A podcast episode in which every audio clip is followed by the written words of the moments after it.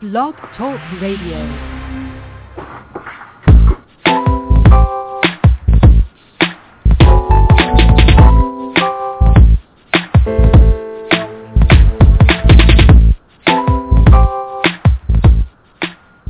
Welcome. You're listening to Perfectly Healthy and Tone Radio with your host, Darren PhatMan McDuck. And now, prepare to get fat. Hey, what's cracking and welcome back to another episode of Perfectly Healthy and Tone Radio. I am your host, Darren McDuffie. Thank you for joining me tonight. I'm waiting on Ameer Rosic to call in to start to talk about the sleep solution. But before Ameer calls in, I'm going to make a, a couple of, of announcements. So first thing is if you have not, please, please, please become a fan on Facebook. My uh, Facebook address is facebook.com slash I'm the fat man. That's P-H. That's how fat is spelled. Also connect with me on Twitter. The Twitter address is the fat underscore man. Um, and also you can connect with me on Google Plus. So on Google Plus, uh, you can find me under Darren McDuffie. So please uh, connect with me on those. Second thing is, for those of you out there who are listening to the show, you may not know that I do two shows. This is a live show. The other show is pre-recorded with uh, a woman by the name of Diane Kaiser, who's out in California. Diane is a functional diagnostic uh, nutritionist, and we have the Wellness Warrior podcast. We just did a very, very interesting uh, interesting show with Adam Hurtado, who was one of the contestants on The Biggest Loser, was actually had me teary-eyed because Adam actually went through the same thing I did with his mom. So you probably want to check that show out as well. I've actually I'm actually going to work on that show tomorrow, and then I'll have it up on the WellnessWarriorRadio.com, so you can check that out as well. Got my blog on this week. I just put out a blog last night on dark chocolate. Valentine's Day is coming up. If you uh, want to know the benefits of dark chocolate over milk chocolate, over white chocolate, all those other chocolates out there, check my blog out on imthefatman.com and please leave some comments on that. Other thing is the guests that are coming up. We have some very powerful shows that are coming up uh, pretty soon. Tonight's going to be a great one with Ameer Rosic. I've heard Ameer speak on several other podcasts. Is one of the reasons why I have actually invited him on this one. But uh, tonight is Ameer. Tomorrow night we rescheduled the show with Victoria Taylor on the modernmonklife.com, and she'll be coming on and talk about the kitchen, kitchen cooking organic, and things of that nature. The next week we'll have Dr. Curtis Duncan. We're going to be talking about fibroids, endometriosis, and man boobs. So that should be a very, very interesting show. In March, I'm going to have uh, Dr. Lynn Lafferty coming on, and she'll be talking about the consciousness of disease. I'm waiting on confirmation to either have uh, Jeffrey Smith, who's uh, the guy who talks about genetically modified organisms to come on, or either his assistant Trish Sheldon is going to come on and talk about uh, genetically modified organisms. Uh, what else? What else? Uh, gluten-free baking.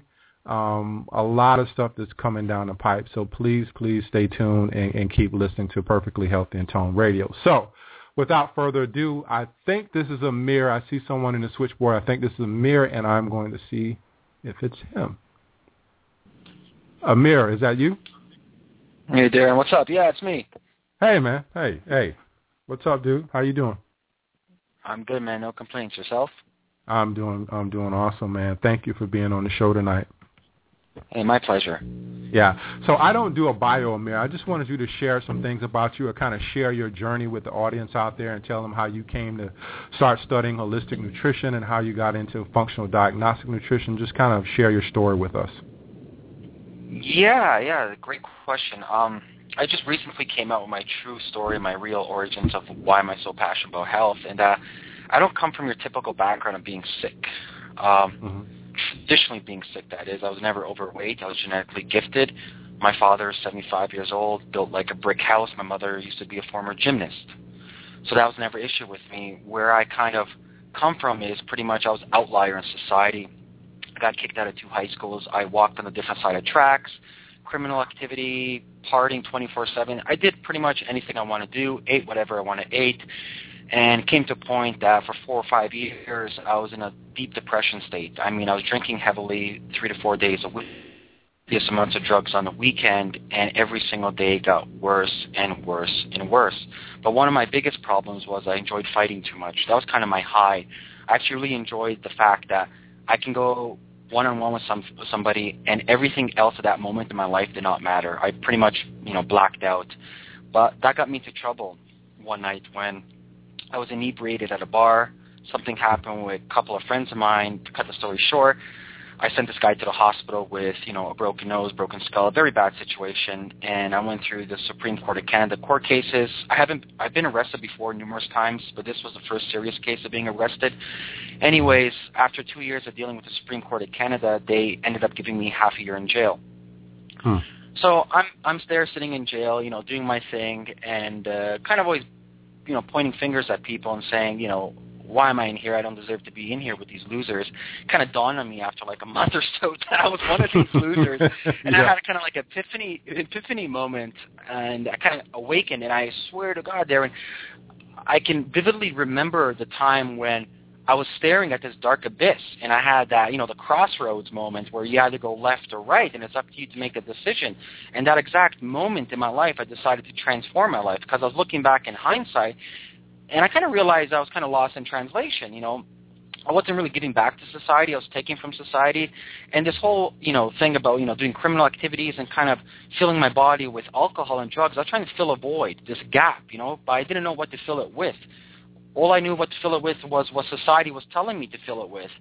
And how I got into nutrition was, you know, when I got out of jail and, you know, I prayed to the universe or God, whatever you want to call it, you know, I'm with my current girlfriend. She's one of the light, the guiding lights in my life. She kind of helped me through all of this. And one of my boxing coaches at the time as well said, hey, Ameer, you got to go to this workshop. That's how I kind of got into kettlebells and started competing professionally in that. But at this workshop, you know, I picked up a book from Art De Vany. It was uh, it was called Evolutionary Diet, the book, and kind of made like you know instinctive sense in my brain. You know, eat whole foods, stay away from you know wheat and dairy. I don't know, Darren. For some magical reason, it just made sense to me. And before that, I, I was eating McDonald's, Burger King, you name it. I didn't care what I was putting in my body. So I started eating like that the very next day. It wasn't hard for me. I'm a very, you know, either do it this or I don't. There's no, oh, I need to slowly go into it. I just did it.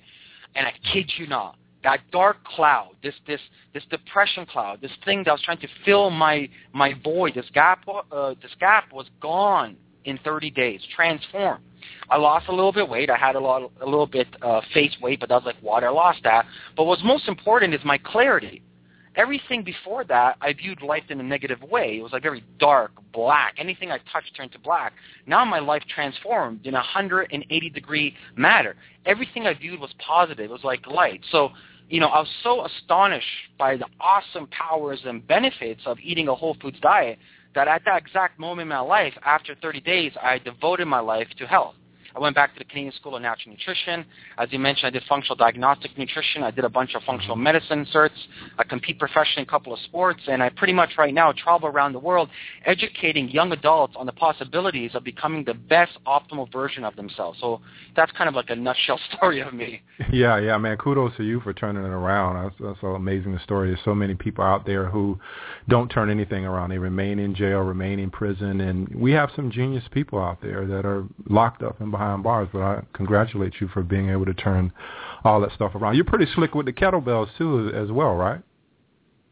Well, I'm the I was the 2012 Canadian champion. I was competing professionally for two years in that. At the moment, doing a lot of traveling. It's kind of hard considering not too many gyms have pro grade kettlebells. Mm-hmm. So you, at like any sport, you have to dedicate at least like a couple hours a day. So at the moment, I'm training for the 2015s. Maybe, maybe at the end of fall 2014, um, provincial powerlifting championships in Canada. Cool, cool. Yeah, I got a kettlebell sitting right here in the house, right in my office, and I've not touched that thing in so long. I need to touch it, but we're good, man. So let's let's get into sleep, man. And I, I watched one of your YouTube videos, um, and you were at the whiteboard, and you made it. You broke it down pretty pretty simple, and I wanted you to kind of break it down again for the audience because there's a lot of people out there. I'm sure I have some people that are like you. I think I have an FDN out there listening, and a couple of FDNs. But for those people out there who don't understand all of the medical jar- jargon, can you kind of break things down on what happens when you sunlight hits your eyes and how uh, the whole sleep cycle begins? Yeah, so the sleep cycle known as the circadian rhythm, the 24-hour clock, give or take, inside your body, is is simple. You have hormones that are controlled in a 24-hour clock. Now, your clock, your internal clock, runs on different mechanisms. You have the master clock, which is in your pineal gland, the suprachiasmatic nucleus. So that's like your master computer. That master computer sends signals to your organs, which also have circadian clocks in them. Then your organs send signals to your cell, and vice versa. Your cells send signals to your organs, and your organs back to your brain. Okay. Also, how that access is controlled is quite simple. Your environment controls who you are. It's not mm-hmm. what you eat. It's not what you want to do your environment controls how tired you are or how active you are. And I give an example of this, Darren. Mm-hmm. If you're in a four-season climate, such as I am here in British Columbia or anywhere north of the equator, you'll that you get tired in the wintertime, right? You've got low light levels. The sun is like setting at four o'clock, five o'clock some of these days, and it's pitch black, and it's usually gloomy, and you don't see the sun for a very long time. You feel depressed. You feel very tired. Okay, let's flip that you're in the summer long daytime. You know, the sun is up till like 8 o'clock, 9 o'clock. You feel energetic. Why is that? It's simple. The sun is pure energy. You know, Einstein was talking about the quantum packs from the photons you get from the sun. The sun is literally charging your cells, internally speaking. If anybody is familiar with comic books, you know, Superman is one of the oldest, uh, you know, legends in comics the whole idea of Superman getting charged from the sun, we're no different. We literally get charged from the sun. Now, the exposure to light during the day is what dictates how healthy of a level of circadian rhythms are you going to have in your body, right? So when I keep on hearing people talk about, oh, you know, you're going to take melatonin or, you know, you're going to take that in my sleep. No, that's rubbish. Your environment is 100 million times more important than any food or supplement that you're going to take to improve your sleep. But what does that mean? Like people scratching, you know, what do you mean Ameer environment? I'm meaning it's quite simple. Even if the sun is blocked, meaning it's overcast, for example, in Kelowna and Vancouver, it's overcast a lot of times, you still get over 50,000 lux. That's just a degree of light. 50,000 mm-hmm. lux at noon. That is more than enough to actually recharge and rebalance your circadian clocks, your, your Rolex watches inside of your cells. But what's the problem today? Well, one, we don't really get outside much, even if it's cloudy or sunny. People do not spend enough time outside. That's the first thing. The second thing that controls the circadian rhythm is movement, actual movement, because there's certain sleep pressure proteins inside your brain that accumulate when you've moved around enough. So we have two huge problems today. We're not spending enough time outside. That's A. And B, we're not moving around enough. You know, the daily North American, they may work a 9 to 5 job. They wake up in the morning, go to the breakfast table, have breakfast, go to the car or the subway, which is on the ground, and then go to work and sit down all day. Then from work, maybe they're lucky and to go outside for like 15, 20 minutes to grab lunch, if they're lucky. Go back in, subway, car, back home. There hasn't even been a true moment of like even half an hour to enjoy outdoors. And that's the problem. Our modern day living of this hibernation mode, going from enclosure to enclosure, is actually the most dangerous thing when it comes to misbalancing or disbalancing our circadian rhythms. Hmm. Hmm. I agree with you there. I was actually listening to something a while back. I can't remember what it was, but um, they said that um, the just having an LED clock in your room, you know, one of those little clocks with the red uh, lighting, yeah. that can affect your sleep. Um, how how true is well, that? yeah, there's a study. There's an old 19, uh, I think it was 1995. The study was done. They had mm-hmm. participants in a black room, pitch black. Uh, the only thing that was exposed was a portion behind their kneecap, so not the front, but the behind portion. Scientists pointed a laser beam, like a standard $20 laser beam you can get from Walmart. That one little dot. So imagine this one little red dot shining behind your knee. They took the blood from the participants they measured the cortisol, so stress response. That one little laser dot was enough to stimulate it by a couple of points. One little dot. Can you now imagine what's happening with your overhead light at nighttime, your cell phone, your computer, your TV, right? It's a carcinogenic. Artificial light at nighttime is a poison to your biochemistry. Yeah, yeah. We we just got DirecTV and that thing is so bright. We have to cover it with um with a shirt or something like that at night just to make sure that we keep the room dark. And speaking of that, I mean, what are some strategies if if, if a they shine a light behind your knee and it affects uh, you know your hormones and cir- your circadian rhythm.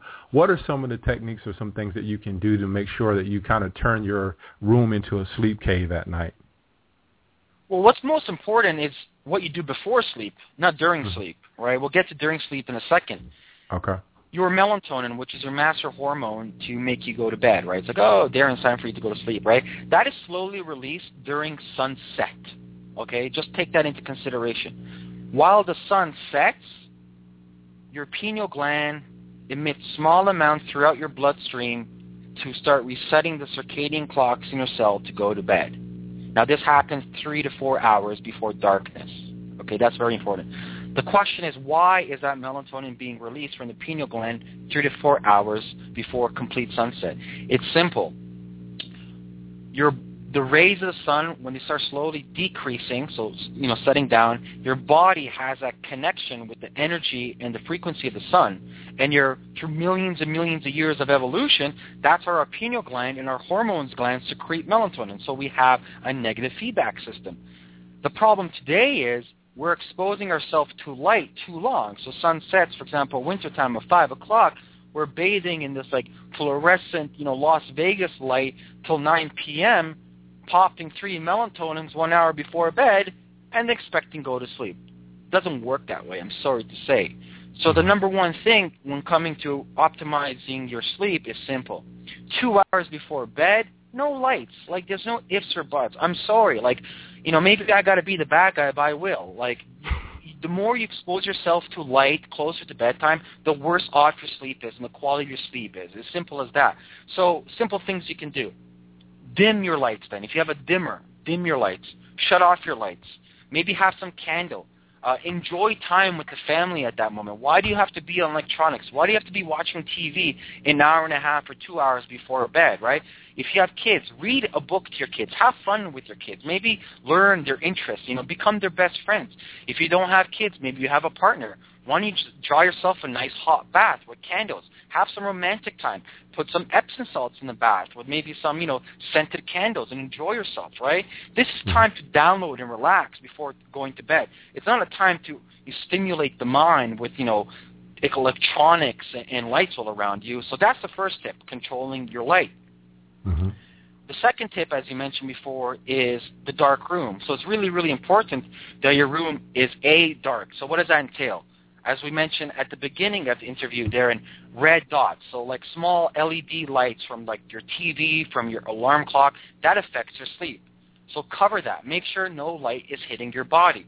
If your window is close to a street light, get some curtains, get some blinds. Okay, that's super, super important. Your room should always be uh, like a bat cave. Always think nice and dark. The, the third thing that should be in your room that really helps your sleep is the colder the environment, the deeper you sleep. Okay? So if you if you're in the wintertime, there's no reason you should be blasting all your heat in your room. In fact, you can cover your vent or if you want, you can crack a window. And it's been shown in studies, and that's why people actually sleep deeper in the wintertime, and that's why bears and other mammals hibernate. So when you lower your body temperature, it, you actually go to sleep much more efficiently. So those are simple tips, and I think those are the most important tips, and tips that people can control and do today that cost them nothing. It's free. It's the best type of tip. But the only way you can actually benefit from this tip is doing it. Yeah, yeah. I'm gonna throw a couple of uh, things at you and, and, and let you and you can uh, answer them as far as how they affect sleep. The first one is, and I've heard so many things on coffee. I don't know what to believe. It's like coffee's bad, coffee's good, coffee's bad, coffee's good. So let's just talk about caffeine. Does that affect sleep quality? Yeah, for some people it does. Okay, so there's different like phenotypes when it comes from coffee, and that's why I got a big beef there in the health world. I got a big problem with the world, with the health world. Why? Because they view everything very black and white. You know, either you're Mhm. A or you're B. Well, what about the rest of the alphabet? You know, there's A, B, C, D, E, F, G, right? There's many different options out there. It's not just A or B. Okay. So that being said, each individual, each human being out there has a different response to the coffee. And let's first get this out of the way. When I mean coffee, I mean black coffee with no additives, unless, you know, some people put stevia. I'm just, for this conversation, I'm just talking about black coffee with no additives, organic, hmm. fair trade, the bean is whole, so when you actually make the coffee, you grind the bean, and you're using reverse osmosis or spring water. Okay, so that's what we're starting with. Now, mm-hmm. If you're drinking that, there's different phenotypes. There are people who benefit from coffee, so their body will actually accept the caffeic acid or the chlorogenic acid within, within coffee to promote cellular health. That's very beneficial.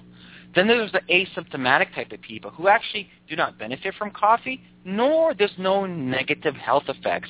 So it's more or less like drinking water. And there's a subset of the C group of people that, honest to God, I don't care if it's organic, fair trade, black, whatever you want to call it, you should not be drinking coffee. Your biochemistry, your enzymes, your P4-5 pathways in the liver, they don't handle it. So by all means, please do not drink coffee. So to break it down, it all depends on which camp you're coming from. Mm-hmm. How would you know if you are? I know for me, I'm very sensitive to other types of coffee. Only coffee I can drink that doesn't really give me an issue. As like if I drink some coffees, it's like I can drink a ton of water and it always feels like I'm thirsty. But with the mm-hmm. bulletproof coffee, I can drink that and I don't have a problem with it. But anything else, if I try to drink anything else outside of that, and I do do decaf, then I have problems with it. So how, you know, people out there listening, how would they know if they benefit or don't benefit or have some type of reaction to coffee other than uh, getting into uh, food sensitivity testing or something like that? Yeah, food sensitivity is a, is a sticky subject. There's so many variables when it comes to that, but um, there's simple things you can do. Like you, sh- you can be aware of your body symptoms. So a very common symptom is your heart rate picks up Obviously, no matter what, when you have coffee, your heart rate will pick up. If you notice it, like the actual heart beating, sweaty palms is a very classic one. Brain fog and slurred speech, and just like sweat, like just a really not really good sweat, almost like a nervous sweat. More or less, coffee's not good for you. But I also want to state it's the amount that matters too, right? So like one cup to three cup, that's a big difference in caffeine. Huge difference. You know, you're talking about like 100 milligrams comparing to 400 milligrams, right? So for argument's sake, let's talk about just one cup, roughly from 1 to 200 milligrams. That's a good telltale sign. Another telltale sign that may, you may be addicted from an adrenal point of view, meaning your adrenals need coffee to stimulate the cortisol response and insulin, is if you're on a schedule, meaning you have coffee every single morning, then exactly at the same time later on, for example, 1 p.m. usually people have, you have the second cup of coffee. And this happens day in, day out. That's a pattern of, not addiction, but your body is physiologically needing that. So mm-hmm. a great way to test yourself is, well, simple. Just stop. Stop for three, four days of not having coffee and see how you react. It's simple as that, right? The majority of North Americans, why they drink coffee is for a boost. Like most people can't stand the taste of pure black coffee. They can't, you know. There's very rare people like myself who are connoisseurs. I love dark, bitter coffee. I grew up drinking Turkish coffee. That's what I like. I don't like creamers. I don't like I don't like none of that stuff. I like the darkness, right? But very mm-hmm. rare to find people like me. Most people add stuff into it. So the question is, are you drinking for coffee for the taste? Or are you drinking it to get a high off of it? And the high is stimulating your adrenal glands. Well, if that's the answer, then you should be asking yourself, why are my adrenal glands poo-pooed in the first place, and why do I need coffee to support them? Yeah, for the audience out there, they may not even know what adrenal glands are. Can you kind of explain that to them? Yeah, your adrenal glands are located beside your kidneys, behind your back, that actually secrete your stress hormone called cortisol. And cortisol controls your sleeping pattern. It controls how active you are you are during the day. So it controls your testosterone, it controls your estrogen. In fact, it pretty much controls everything. So if your adrenal glands aren't putting out enough cortisol on a proper rhythm, that's when you have like fatigue or chronic fatigue or you're just tired or you have black circles underneath your eyes and then you need, you know, three cups of coffee you know, with with two creamers, with three sugars, just to keep you know alive to walk around. And everybody's suffering from this this adrenal fatigue these days. You see it around everywhere. If you take public transit anywhere you are, you can see it. I call it, you know, the zombie apocalypse. People are literally the Walking Dead today. I'm yeah, no yeah. joke. It is no joke. Our society is really, really sick. Huh. You're right. You're right. Um, so I'm going to lump. I, am not finished with that. We we got coffee out of the way. I'm going to lump these two in the same because I know I have problems with it. If I eat something with sugar or chocolate near bedtime, I always have a problem going to sleep. And I know what it is, but the audience may not know. Can you kind of comment on those?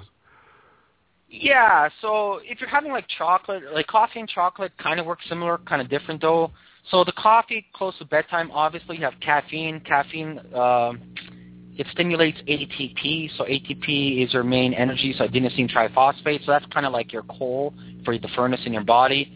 Uh, also, it stimulates your adrenal gland. So when you spike cortisol too much, too close to bedtime, well, that's a signal in your body that's still daytime, so therefore you can't sleep.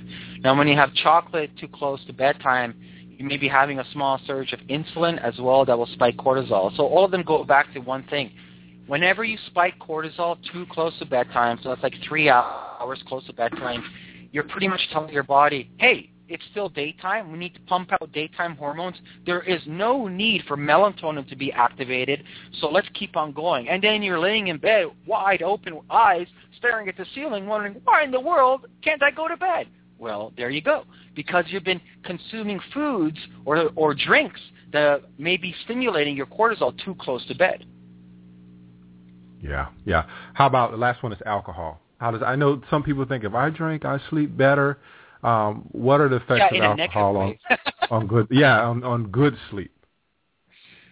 Alcohol, left, right, and center, is not good for sleep. Period. Uh, there are some studies showing that resveratrol can help with LDL levels and antioxidants. That's one pro. Okay, let's weigh the cons. First of all, when you drink alcohol, yeah, it puts you in a drowsy state. But what they're actually doing is depleting your body of B vitamins and dehydrating your body as well, destroying your natural circadian rhythm and spiking your insulin. In fact, you may think you are sleeping deeper or better. In fact, you're not. So we have five stages of sleep. The fifth stage is the most important. That's REM, you know, random eye movement, you know, your REM sleep, out in the waves. Now we fluctuate from stage three to five, give or take every 20 minutes, in and out, in and out, in and out.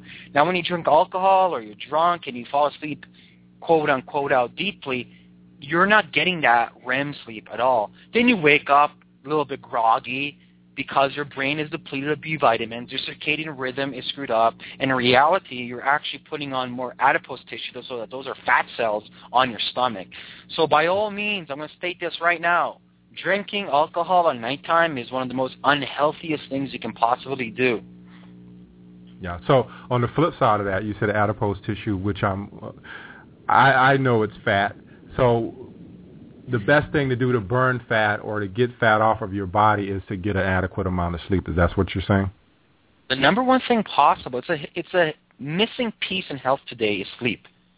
It mm-hmm. controls your growth hormones. It controls how your cortisol responds. It controls your testosterone. It controls your glutathione, your master antioxidant in your body. It controls every single minute action, action within you.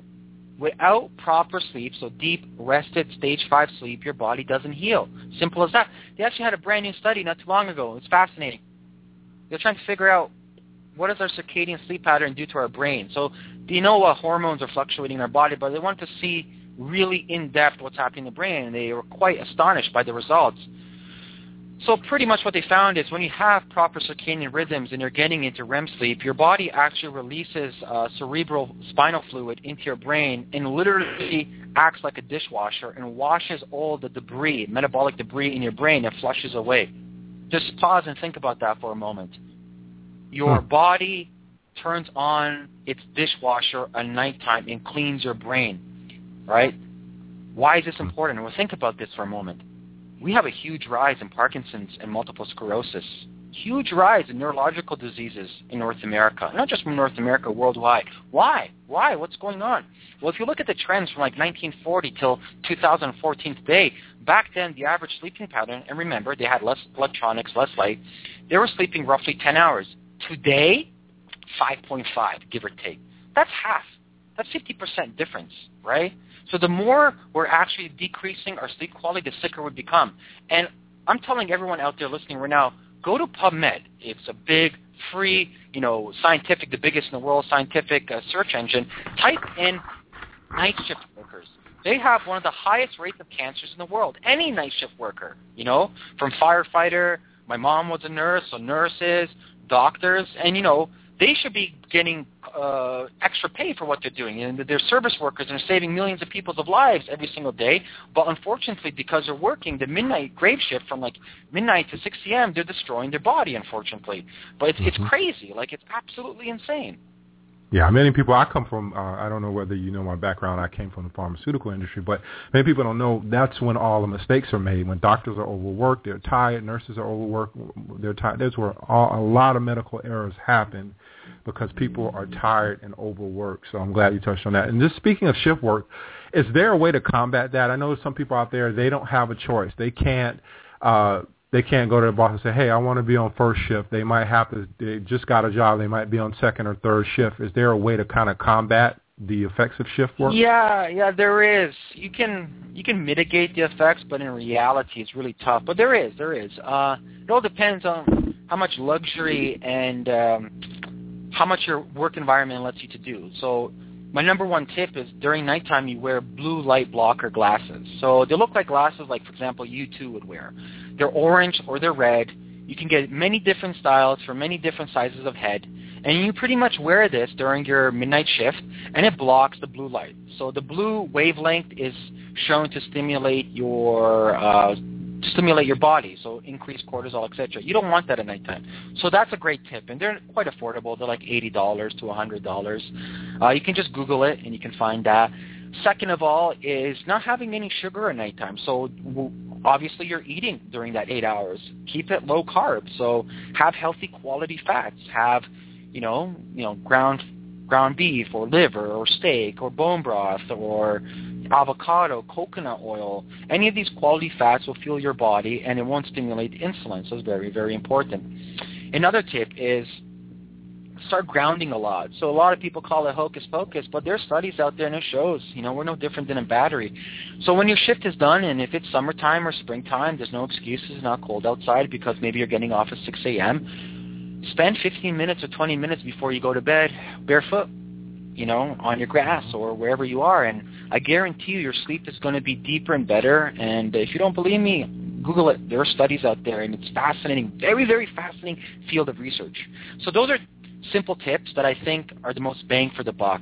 Uh, there are more spe- specific ones when you go like lab testing to see how your adrenal glands are working, or organic acid testing to see how your mitochondria is working, or certain stool testing. But that's really on individual base. So you know, blue light glasses, you know, high fat diet, ground when you're done your shift work, and like we mentioned earlier, make sure your room is pitch black. Yeah. Say that again. You said high fat diet, correct?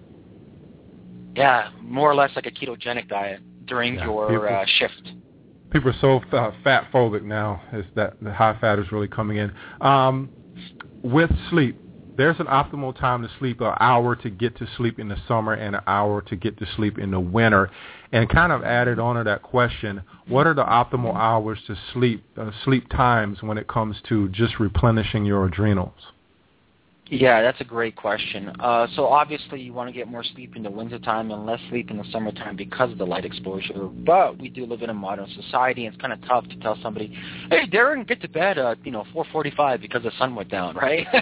yeah. So what what I found and what really works, you know, through my practice and talking to other practitioners and doctors, and as well looking at studies, is 10 p.m. is a good cutoff point. So if you can get to bed by 10 p.m that's in the green safe zone. Anything past 10 p.m., you're in the red zone. So it's going to really affect your sleep. There shouldn't be any excuses unless you are a shift worker to get to bed at 10. I do a lot of sleep seminars around and actually have surveyed more than thousand, probably like 5,000 people now about their sleeping pattern. I asked them this question. I'm like, you know, you say you're too busy to go to bed for 10 p.m. That's usually their response. I'm like, okay, fair enough. I want to know what you're too busy doing. Like, tell me, please, please, uh, enlighten me on why you're so busy at 10 p.m. And this is the response again. They pause. Oh, yeah, that's a good question. Let me figure that out. 99.999% of the time, guess what they say? Oh, yeah, I'm probably on my Facebook or my phone or some TV. That's not busy. what are you talking about? Yeah. Not busy at all. you put your kids to bed already around 8 o'clock or something like that, not busy, right? So you have no excuses. So stop being not busy and really respect yourself. It all starts with you at the beginning. Respect yourself and give yourself the care that you deserve and shut off the electronics and get to bed. Yeah. Can we stay up a little bit later in the summertime? Yeah, we can actually. So yes and no. Depends on your health situation. Like if you're chronic fatigue, if your adrenal glands aren't functioning properly, I would really recommend that you're consistent. Our body likes consistency. Mm-hmm. So I recommend 10 p.m. still. But if you have a you know good sleeping schedule, I wouldn't still recommend every day you go to sleep at midnight during the summertime. I would still say keep it at 10 p.m. as much as you can. But you know, summertime's more outdoors, nighttime gatherings, etc. This is where you can have a little bit more luxury and stay up a little bit later, but don't make it an every night thing. Yeah, yeah. Um, quick uh, question for you with regards to uh, melatonin. You, you mentioned uh, early in the podcast, and before I do that, sorry, Ameer, uh, if anybody has a question, you can dial in 646-716-9371. We're just about halfway through the show now, so if you have a question, make sure that you dial in. And I have some questions from people who actually put the questions in the Facebook event uh, I posted, so I'll ask those on the air here. But um, getting back to the question with the melatonin, you mentioned supplementing with melatonin. Is that a good thing or a bad thing? And when should it be should should it be used? Ninety percent of the time, it's a bad thing. Mm-hmm. And, I, and I and, it, and I'll talk about it again. It's your pineal gland. Okay, rewind. Seventy percent of your melatonin is created in your gut through bacteria. It goes up to your pineal gland. Your pineal gland also releases about 30%. And your pineal gland is controlled by the exposure of sunlight. Okay? Now, I said earlier that your pineal gland releases melatonin about three and a half hours before true sunset, total darkness. Okay? The problem is we're taking unnatural physiological dosages. In fact, funny you asked that question. I just got a study from my good friend Dr. Jack Kruse about melatonin and its dangers for conclusion. I'll just read it out.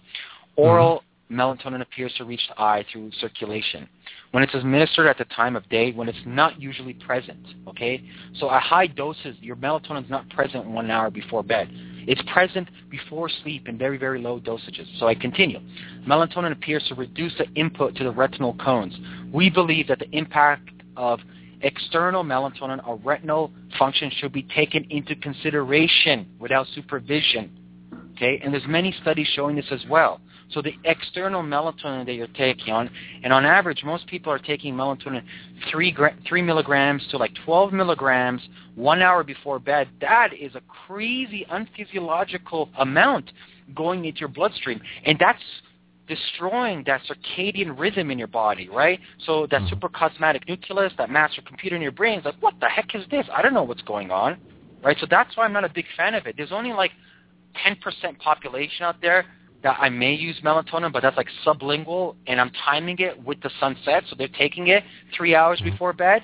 Other than that, your environment is more important, you know, much more important than melatonin. So if you have to rely on melatonin, then there's some big problems. You have to ask yourself, what's my light exposure? A, am I getting enough light during the day? Am I moving enough during the day? B, am I uh, limiting my light exposure at nighttime, right? C, Am I eating too close to bedtime? You know, you shouldn't be eating then going to sleep. So give yourself a two-hour cutoff window. These are very important questions that you first have to address before jumping on this whole melatonin bandwagon. Yeah. Is there a specific uh, supplement you use uh, as far as melatonin? That you use with your no, uh, like? I'm a big fan of magnesium. It reduces the NMDA receptors and it helps GABA as well. So magnesium baths are great. Magnesium glycinate is really good. Uh, taking St. John's wort to stimulate serotonin, which then goes to melatonin, is really good. So that's a natural herb I like to take during breakfast time. If you're in the winter area and you don't like, you know, quick tan, maybe 10 minutes a week, you can supplement with uh, emulsified vitamin D, so around 10,000 10, IUs at breakfast. What else is really good is a lot of people have high uh, cortisol at nighttime, so we like to use phosphatidylserine. It's a fat that actually reduces cortisol. So these are simple things that people can take into consideration. But I want to state again, your environment is much more important than taking any supplement. Yeah, you and that magnesium bath, that's just Epsom salt in your bath. I grew up in South Carolina and my grandmother made us use Epsom salt for just about everything. So many people might not awesome. be familiar with that, but that's how I grew up. Um, let's get into hormones, and then I'm going to ask some of the questions out of the Facebook uh, Facebook event.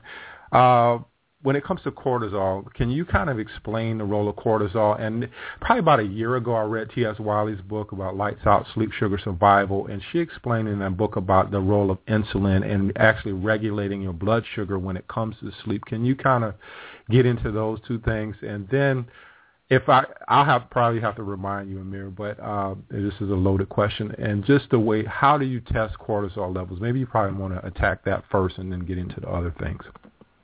Yeah, so cortisol levels, I like to do adrenal stress index profile. So there's a couple labs out, out there. I'm not going to name any labs, but you pretty much spit in a tube four times throughout the day. We collect your saliva. Then within that saliva, we're going to see the rhythm of your cortisol in conjunction to your other master hormones. So we'll measure your cortisol, your DHEA, uh, you know, uh, pregnenolone, estrogen, testosterone, and melatonin. Now, why it's important to take four readings is we want to see the rhythm. A lot of doctors take blood draw cortisol and only do one reading. Well, that's not a rhythm, right? So a lot of people who have sleep issues, they have something called the inverted circadian rhythm. So natural rhythm should look like kind of like a rainbow, right? You have nice high cortisol in the morning, and slowly throughout the day it kind of decreases in the nighttime. It not doesn't turn off completely, but it's at the lowest levels then when people have sleep problems, they kind of have an inverted pattern. So this is where like this whole umbrella term, adrenal fatigue, which doesn't really exist, it's just really a good term to use so people can grasp what we're talking about, is instead of having nice high adrenal uh, cortisol throughout the day, they have the opposite. They wake up and hit the snooze, and hit the snooze, and hit the snooze, coffee, coffee, coffee, sugar, sugar, sugar, and the cortisol is literally depleted because your adrenal glands are suffering from, say, lack of nutrition, maybe a viral infection, dysbiosis, or just having a bad sleeping pattern. It's a vicious cycle.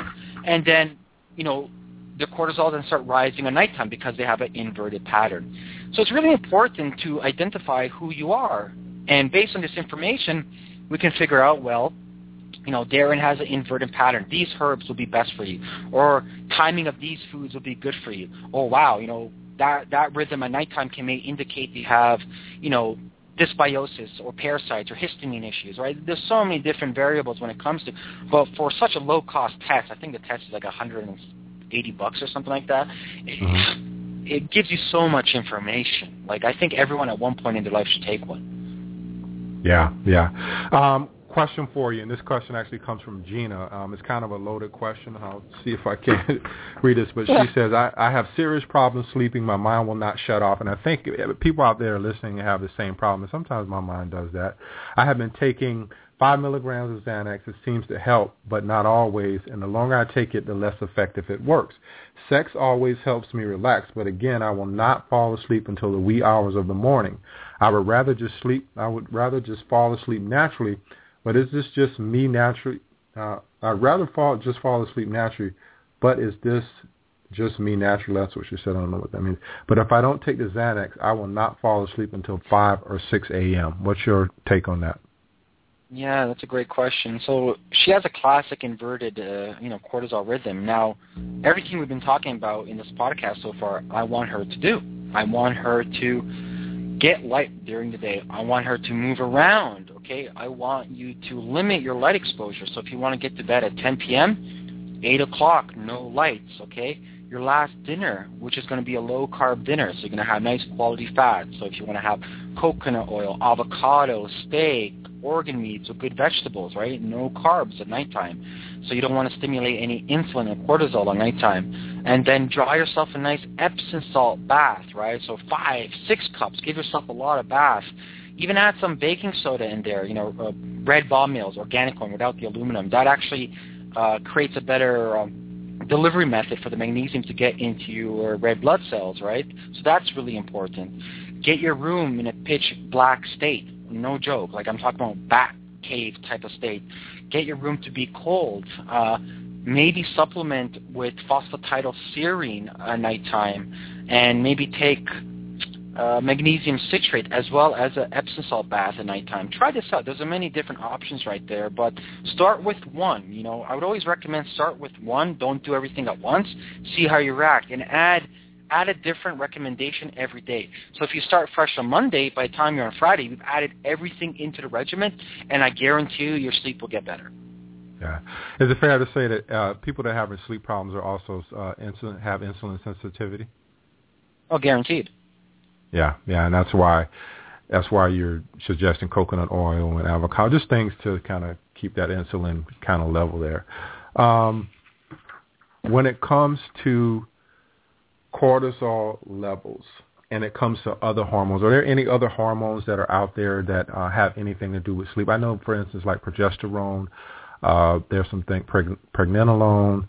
What other hormones are involved with that? Also, insulin. Insulin is a hormone, but what uh, are progesterone? How is that related to sleep? Well, they're all re- interrelated. There's no such mm-hmm. thing as you know one hormone does one thing. They're all run on a domino negative feedback loop. When one is low, the other ones are affected. When one is high, the other ones are affected. When your chronological circadian clock in your body is not running appropriately, all hormones are affected, right? So to mm-hmm. answer that question, every hormone in your body affects your sleep. It's simple as that. Cool. Cool. There's no so such thing as just focusing on. There's no. Let me remind. There's no such thing as focusing on one hormone to make your sleep better. It doesn't work that way. It's first focusing on the whole body. That's the whole point. Your body is a quantum creature.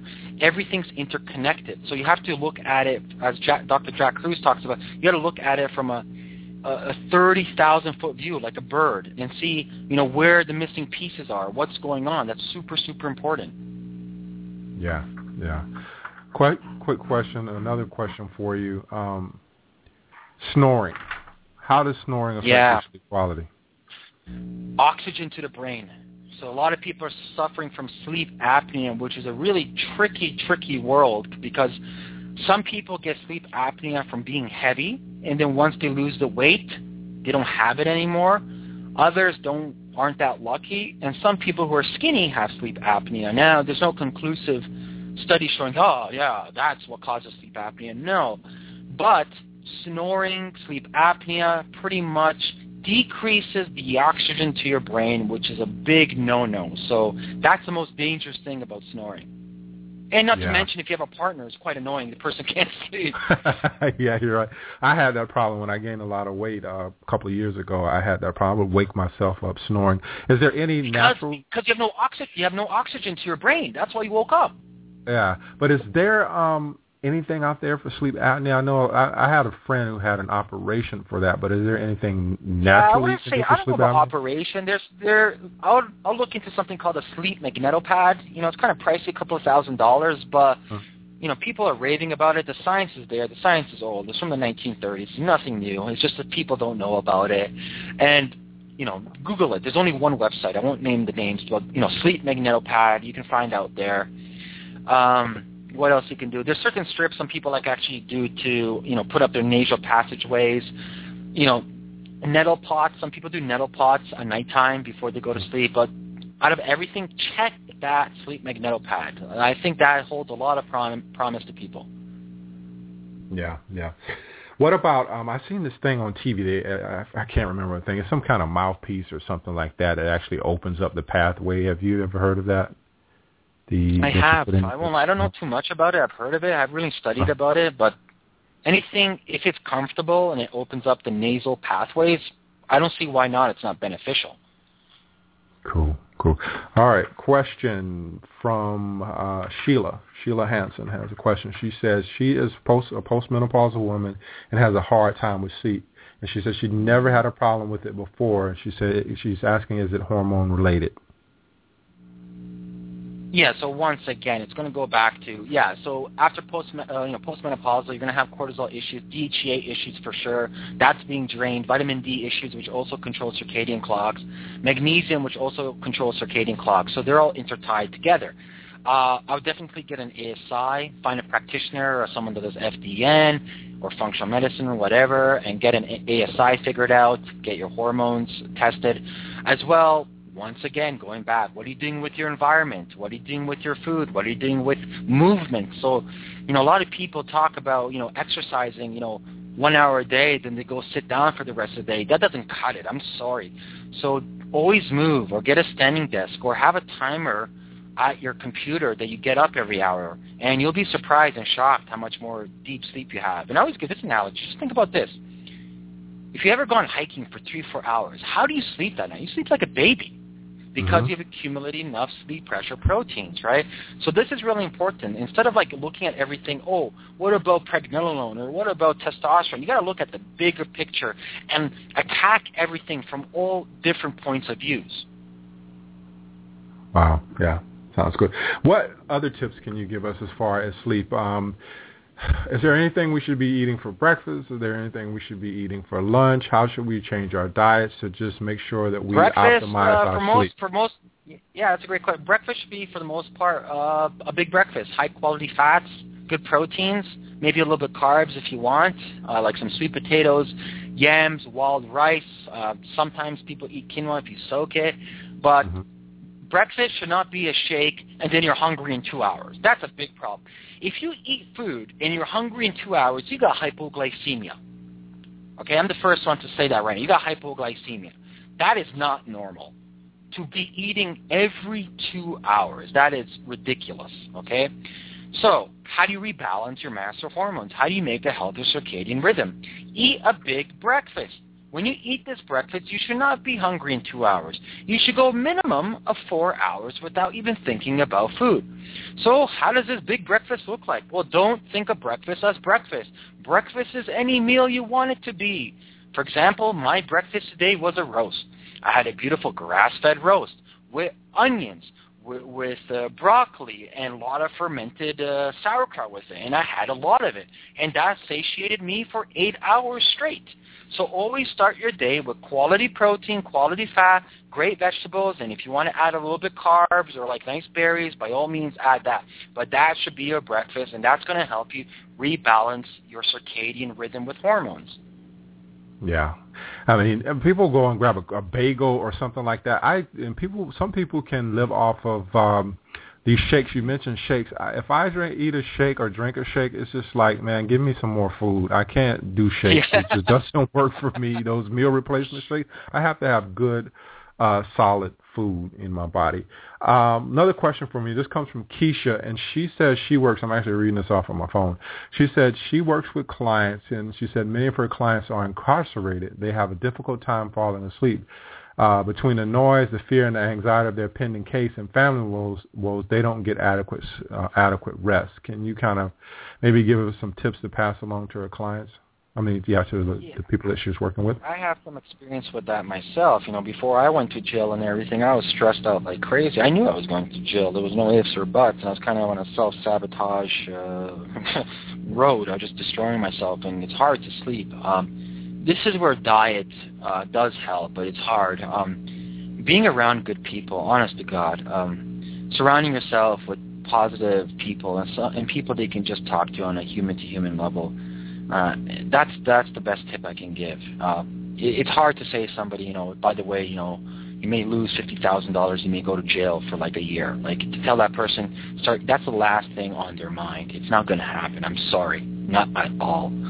Uh, but small things are like, you know, maybe t- this is where that 10% population will come in. Maybe taking some melatonin would help them out, you know, three hours, like the time release one. Or maybe telling them to do a bath at nighttime would help. But at the end of the day, surrounding yourself with more positive people is the greatest tip I can give them. Yeah, it's a hard thing to do, man, in prison. There's not a lot of It's, positivity it, there. the prison, yeah, it's, it's tough. Yeah, yeah, it's, it's Yeah. tough. It's not tough. It's like politics. Like if you, it's like anything in life. What's tougher is what you don't. The it's going into there first because if you've never been there before, you're like, oh, what, what the hell am I expecting, right? That's the tough Mhm. part. And the whole, the court system in North America is such a mafia system. It's so corrupt. They literally suck the soul out of you. It's crazy. Yeah. Uh, um, last question for you, and I'm gonna let you go, and I appreciate you you coming on the show. Uh, and this is kind of a you can kind of expand on this this question. Can you really be healthy if you don't get enough sleep? Do you want to be honest? be per be perfectly uh, you know because sometimes I will listen to people that are successful like I remember uh at one point I was just so crazy when I was younger about being in the music business and I would listen to people like uh Puff Daddy and Suge Knight and they were like oh I only sleep 3 hours I only sleep 4 hours And so it's like, okay, you know, you know, you have this saying, you hear people like Jay Z, like you can sleep when you're dead, or something like that. So that, that's going to happen to them. You'll see they're going to come back with type 2 diabetes or insulin resistance, guaranteed, if not already at the current moment. Yeah, and I mean, no, you to look answer at the question, it's uh, sorry, it's pretty much no. Like you have to sleep. There's no ifs or buts, right? Your body repairs during sleep. So if you think you can get by on four or five hours, which I was one of those people, oh yeah, I only need four or five hours. I'm gonna burst your bubble. No way, Jose. You may feel good. You may you may think you perform well, but let me tell you, when you start hitting 40, I'm not even 40. I'm only 28. But when you start Mhm. hitting 40 and 50, your body's going to hit a brick wall and just collapse, if not before that. So don't think for a second that you can get by on four or five hours of sleep. Yeah, I'm 43, and um, I actually have one more question for you. I'm 43, and if I don't go to get to bed at 10 o'clock, I'm like, I feel like a zombie the next day. Uh, last question, and this is actually the last question. I won't keep it again. Sometimes I don't stay up that late, but I'm very big into boxing. I love boxing, and you know, most of the time those fights come on, they have uh, the other events, the undercard, and they have the main event. So you end up staying up to 12 or 1 o'clock. And sometimes I will go to my friend's house um, if he has the fight on pay-per-view, and then I'm driving home at 12, 1 o'clock, and it's like I am so freaking hungry. What is it about? what is it about staying up late and being hungry? And it's always as if I want to grab um carbs, like I want to get potato chips or Well, I'll tell you right now, this is simple. Simple answer. One, you have okay. So first, let's talk about a study they did. They took participants who are sleep deprived, and they measured their saliva for the enzyme called amylase. Amylase is responsible to digest carbs and sugars. Okay. Now, after just two days of sleep deprivation, they found that the amylase enzyme inside your saliva was twice the amount. Just pause for a second and think about that. So if you have lack of sleep, you have more of this sugar enzyme in your saliva, therefore you're craving more sugary foods. Okay, why are you craving sugary foods is a question. This is the answer. Your body is trying to figure out a way to induce sleep. How do you induce sleep? It's called hypoglycemia. So your body wants to have a sugar crash. So you're craving sugary foods at nighttime. You're eating all the sugary foods. You have a huge insulin spike. Then all of a sudden the insulin crashes and puts you to bed. It's an old ancient pathway. I think maybe it's like a backup protective system that your body's trying to put you into hibernation mode. Yeah, and I only do that if I go out to a fight. I go to my buddy's house, and I stay out, and I'm driving back home. It's like, man, I got to stop at Seven Eleven. I need some potato chips. so I But only, this is, and I where, notice, this is where those glasses, the glasses will help you out like tremendously. Get yourself a pair of glasses. You Uh-huh. know, watch watch the event because I stay up for MMA fights over here too. So you know, wear the glasses during the HBO event and wear them while you're driving back home, and I guarantee you're going to notice a difference. Oh, I have to try that. I have to try that. Yeah, man. So that's the all, all the questions I have for you. I got to the uh, people that wanted to participate questions as well. Uh, Ameer, give us your website and a way to contact you if people have more questions on sleep. Yeah, yeah. So my website is ameerrosic.com. That's A-M-E-E-R-R-O-S-I-C dot com. And to contact me, you can just do my contact form right there, and that's the easiest way. Cool. Ameer, man, thank you for being on the show. Hope to have you back, man. I know that you have your book. I actually haven't read your book yet. Um, I have you on deck. I actually got to finish uh, Sarah Godfrey's book and go through this gluten book, but um, I have you on deck, and I'll be reading that. And I'd love for you to come back on just discuss more about functional medicine at some point, man. Uh, it would be my pleasure. All right, man. Thank you All right, so thank you again, and I will uh, talk to you soon, man.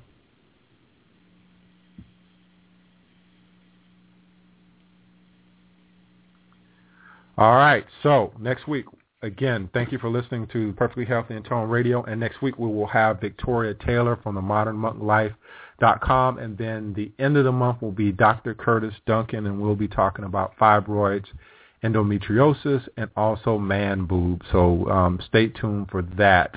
If you want to get in touch with me, you have a question or a suggestion for the show, you can get in contact with me. My uh, email address is Darren, that's my first name, D-A-R-R-E-N, at phat-man.com. So don't forget the dash in there, and that's not an underscore. Uh, that's a dash, so phat-man.com. So again, thank you for listening. Peace out, and I will see you on the next episode. Thanks.